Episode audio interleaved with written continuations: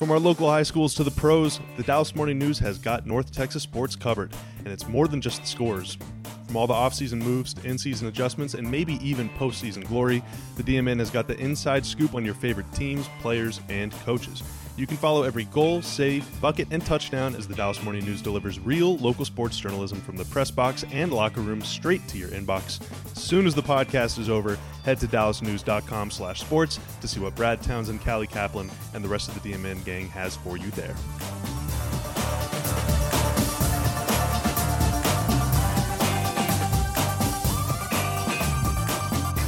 Hello and welcome to Mavs Daily, where many days of the week we are breaking down a question, event, news, or trend having to do with the Dallas Mavericks.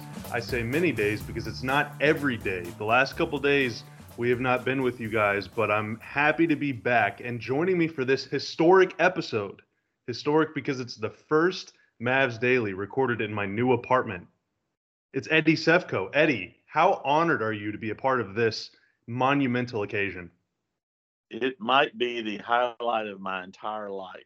It, it's, it's a, I mean, birth of daughter, you know, marriage, you know, all that stuff kind of pales in comparison to being here and, and being uh, the, the, the, the guest, you know, uh, to be honored to be part of this epic occasion. I mean, there are no words. It's very humbling to hear you say that, and uh, just make sure that your family never hears this episode, and and we'll be all good. Uh, all right, so Eddie, we are talking today. So the, the Mavs actually have another preseason game. They're wrapping it up tomorrow. So uh, this is happening very quickly, but we're talking about the team's first two preseason games.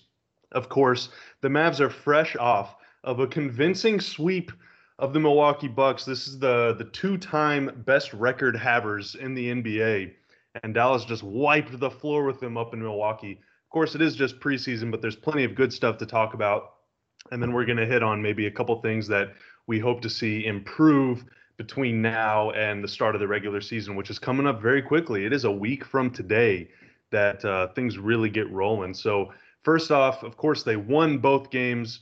We're leading by double digits in the second half in both games. I mean, it was it was pretty convincing performance. Although, of course, you know the starters aren't playing 40 minutes. But overall, Eddie, what are kind of like your main sort of like big idea, big picture thoughts from the the first two games? Well, hold up, hold up. First off, there's one thing I got to say. How great is this country, even in 2020, when you can get the floor wiped on your home floor by the Mavericks, and then your star player Giannis Antetokounmpo signs for 240 million dollars, the biggest contract in the history of the world. I mean, th- this is a what a country. I mean, uh, uh, I, I think that the the Mavericks showed the Bucks that hey, you better keep this guy because we're coming after him. Maybe I don't know. I'm just spitballing here. The next but, guy who's up for a contract extension is like, please, Mavs, come destroy my team so that I can sign that big deal. yeah. So anyway, uh, congratulations to the Greek Freak. He uh, he's he's he's worth it, and uh, in Milwaukee will be boot tough for the next uh, four to six years uh, in the Eastern Conference. But we digress. Uh, the Mavericks are so far. It's hard not to like what you've seen. Now we all know you don't uh, you don't make statements in in December, even when it's the regular season in December. Uh, like they used to say, that you know the, the the only meaningful messages sent in December come on Christmas cards. It's it's just it's real dangerous to sit around and say, oh, uh, this team has got something going here, especially when it's still preseason in December. So, I, I you know, I like what I saw in, in Milwaukee. I think um, the depth of this team is just it's going to have to be the calling card, especially this year, because we know there are going to be some uh, unpredictable things that are likely to happen to to every team. So uh, I, I loved the way they went up there and and and uh, they they played well in third quarters. wasn't always the case last year, and they finished out the game strong. Also, not always the case last year. So, uh, real happy to see uh, see what's happened so far. Uh, let's just see how the the, uh, the the preseason ends up, and then uh, get this thing rolling. Yeah, so of course it is just preseason, so we can't make any like huge statements or grand sort of uh, you know takes about what we've seen so far. But the one thing that I will say seems different, and of course it is only two games, it is just preseason, and the regular season is going to be a slog. So taking every game very seriously is going to be very difficult to do. But it seems like Dallas was at least approaching the defensive end with like a little more intensity. You know, they still gave up some easy buckets. You're going to do that against Giannis. He dunks it on everybody. But like overall, it seemed like they were just working harder on defense, getting down lower into a stance, talking more. Like it just seemed like they were a little more dialed in on defense than they were many times last year. Yeah, and and I may be wrong, but I doubt it. Uh, I think one of the channeling things, your inner Charles Barkley. we, I think what we're seeing here is, uh, unless your name's Luka or, or you know, maybe uh, Tim Hardaway or or or, or Kristaps, I don't think you're going to be able to stay on the court if you're not playing defense uh, this year. I think there's too many guys on this team that that have a defensive slant to their game that that Rick's got options now, and and they can all switch. I mean, Josh Richardson, um, we don't know for sure yet, but he's got a chance to be a really really good fit uh, in the backcourt with Luka, uh, and, or swinging to, to small forward for that matter. So uh, and and then you know the the we haven't seen a lot of James Johnson yet, but we know he's a he's a tough defender. It's it's just they they're guys now that if you want to be a better defensive team, get guys who play better defense, and and they went out and did that in the offseason. So uh, I'm I'm mildly encouraged again after two preseason games, but I I have seen enough to sh- to show that hey they are at least making it a priority. Uh, I don't think that's always been the case the last few years. So uh, we'll see how it goes. And again, it's the NBA. You're not going to hold teams to to 80 or 90 points anymore. That doesn't happen. The game is too offensive oriented. But but uh, if you can give this offense a fighting chance by getting some stops, uh, good things are going to happen.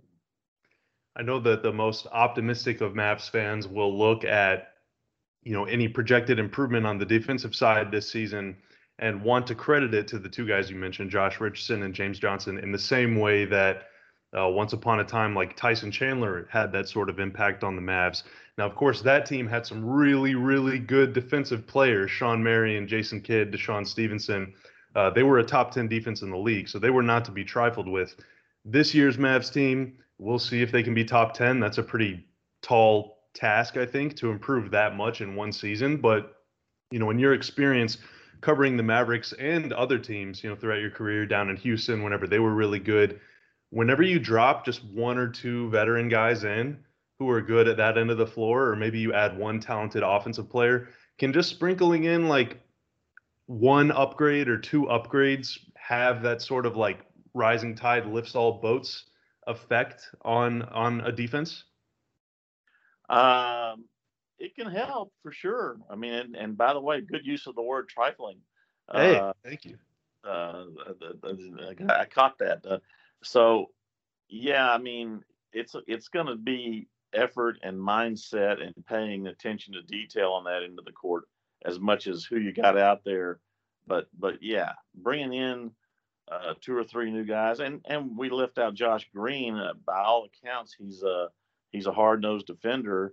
Uh, had that reputation at, at uh, Arizona, and and also uh, doesn't appear to be totally bankrupt offensively either. So, uh, you know, they they they've got guys. I'm I'm just real eager to see how this looks when it, when the games start counting.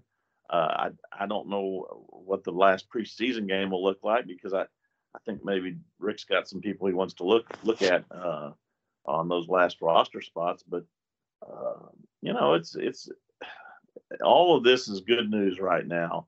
Uh, nothing bad can come from putting a little more uh, elbow grease into the defensive end.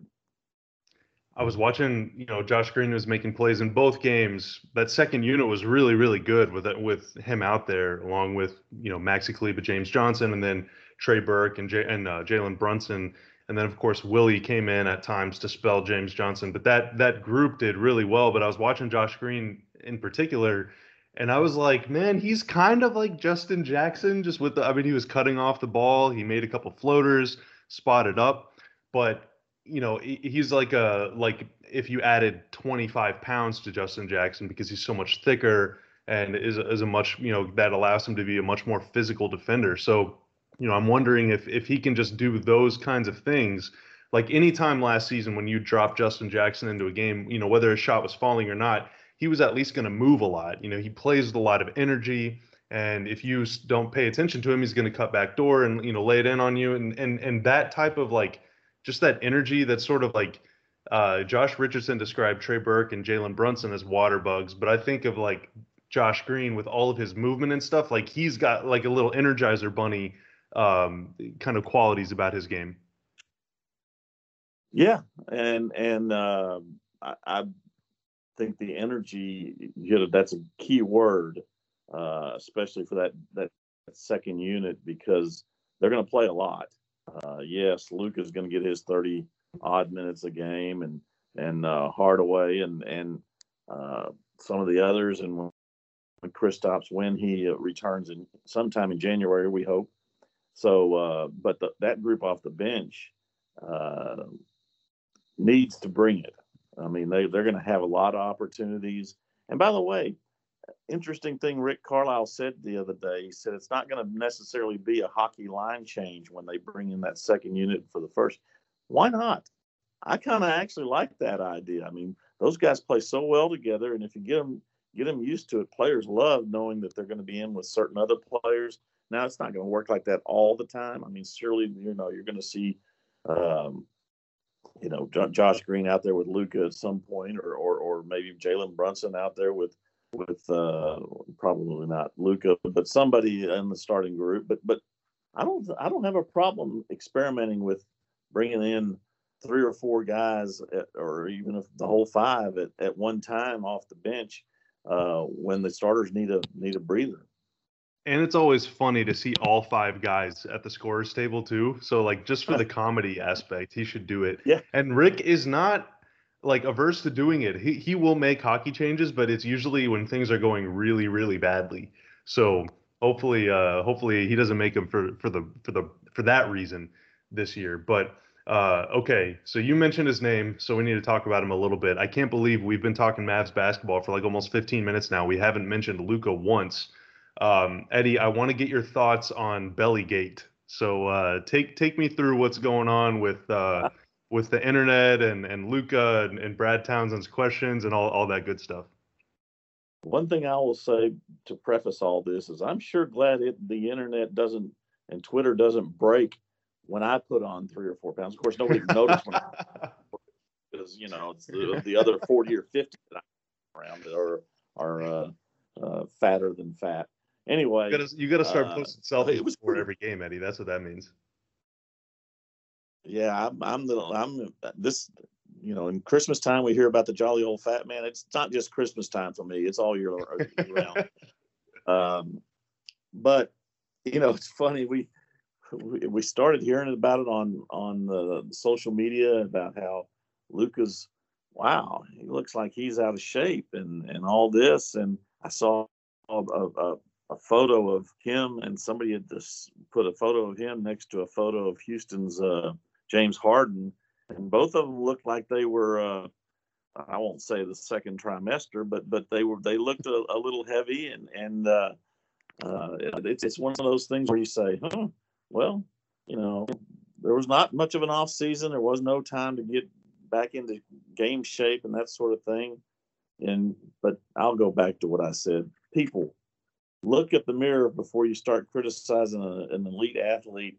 Luka Doncic went out and got 27 points the other night, and uh, if that's what happens when you put on three or four more pounds, I'm in. You know, I'll take it. Uh, so, uh, uh but it was funny. It was funny stuff, and and uh, I know I, for one, and, and, I'm pretty sure Rick and, and the Mavericks organization falls into the same category. I don't think they're too worried about Luka. Uh, and when you're 21, you can drop five pounds in a heartbeat, uh, but it's a little tougher when you're 61. Yeah, I mean, just with the with the rate of games that they're going to be playing, like 23rd, 25th, 27th, 30th, first, like they're going to be playing like every day basically. Anybody that has one extra pound is going to lose it very quickly. And also, too, this is a, the other thing. Like we hear every summer about, well, I put on 10 pounds of muscle or 15 pounds of muscle, whatever, and that's like good weight, you know, like in in air quotes because it's like healthy weight. Um, but guys lose that weight too as soon as they start playing games because whenever you play basketball, you just run so much. And even though like you're having post game meals and stuff, like you're eating a lot of food to get all the calories, all the energy that it takes to perform, you're still running and sweating so much that everybody loses weight, the good kind and the bad kind, like within the first two weeks of the season. So um, whether you transform your body for uh, the right or the wrong reasons in the off season, you usually return back to normal like pretty quickly. So even if there is anything to it, I think it's going to be a thing of the past pretty soon. Yeah, and you know what? That's that's excellent insight from one of the elite athletes in the uh, mm-hmm. in the uh, Mavericks organization right there. Because Bobby, uh, everybody knows uh, when you talk svelte, uh, just chiseled athletes, Bobby Karalla is right there on top of the list. Yeah, yeah. But it's once the season starts, I'm losing like two, three pounds per game because of how much I'm tweeting. You know, my my I'm just like sweating. I'm just drenched in sweat. Like they got towels and I have a Gatorade machine in my living room. It's uh, it's pretty embarrassing. I think I looked over there once and smoke was coming off your keyboard. So I mean, it was that, that's how that's how much you were going at it. So yeah, yeah. Me and me and Twitter.com. I'm always staying active. Uh, okay, so we talked about some good stuff let's talk about. Uh, I, I, guess I don't know. We're optimists here in in this company, Eddie. Um, things that you hope to see improve. And now again, it's tough to tell because Milwaukee, first off, was the best team in the NBA last season, and so things that you do against them that might not look great might not be issues against other teams. But with only one more game to tune things up uh, before the real stuff starts next week, whenever you have right out of the gates a, quite a gauntlet: Phoenix, Lakers, Clippers and then you come home to face the Hornets and then the Heat, who were in the finals last year. Um, you know, you got to be ready to go like right away. Otherwise, you could be digging yourself out of a hole pretty quickly. So, what are some areas that you maybe hope to see a little more consistency or a little more improvement, or just maybe that you're not quite convinced about just yet? Well, I, uh, you know, the one thing I still worry about with this team uh, I just I want to see them be a, a, better rebounding team. They were so bad last year uh, in that department; it really hurt them at times. And you know, and that was even after they had improved from the year before that. So, um, I, you know, I want to I want to see them uh, put a focus on getting to the boards. I, I, think they've got some guys that can do it, and um, you know, it, it's funny. I'm going to be interested to see how these lineups interchange because everybody's going smaller. But I mean, let's face it, the Mavericks have seven four Boban and seven three Kristaps, and and uh, Cauley-Stein's uh, pushing seven feet, and and and uh, Maxi plays bigger than six ten, and Dwight Powell as well. I mean, they've got a chance to be a, a, a big, if not bruising, but a big team, and uh, and yet it's hard to. And oh, by the way, a six foot seven, two hundred odd pound point guard too.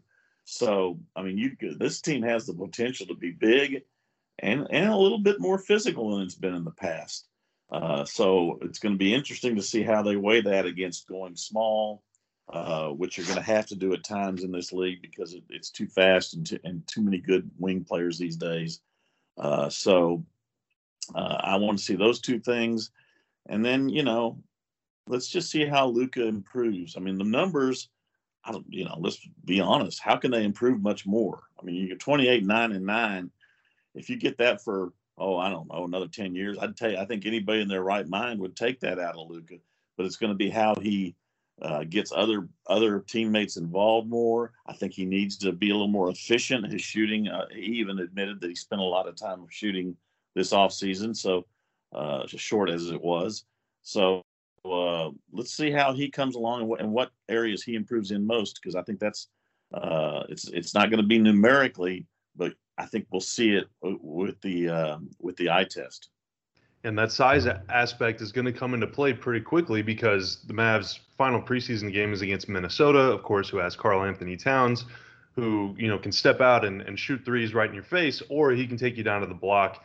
And Towns has had some huge games against the Mavs, and I mean, really everybody else uh, throughout his career. And then you know, in the regular season, your first two games are against DeAndre Ayton and Anthony Davis, and so uh, you know all the big men that the Mavs have, and all six of their fouls.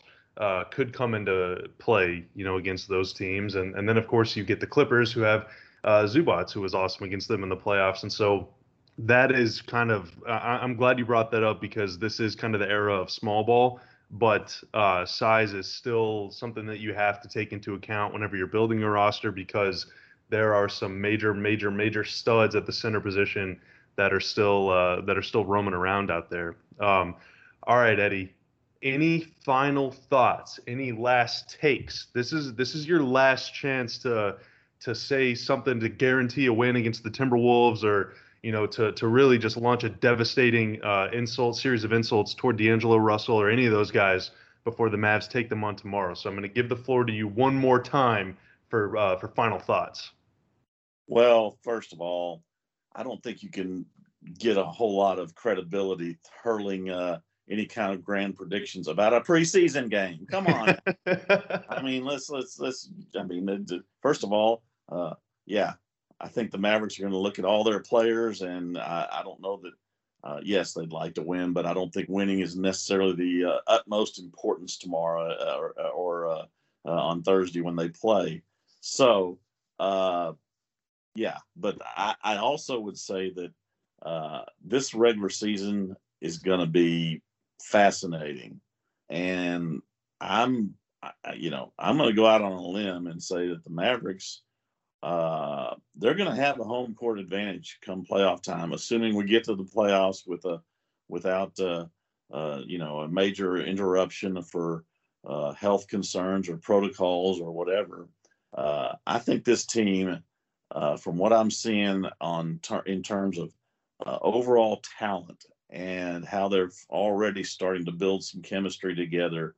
I think this team has a has a three or four, five, three or four seed written all over them. I don't I think they'll be in the uh, they'll be hosting a home court uh, first round. I'll be hosting a first round series in the, in the with the home court advantage, and then uh, beyond that, uh, you know, I'm still I'm still having a hard time figuring out how anybody's going to beat the Los Angeles Lakers. They, they they they still look like the team. I mean, they they won this thing last year and Miami did a great job pushing them. That kudos to you. I know you've been on the Miami bandwagon for for months and months and months, and uh, you know they they are great, but I don't see an Eastern Conference team that can can handle the Lakers, and I'm not sure I see a Western Conference team that can handle them either.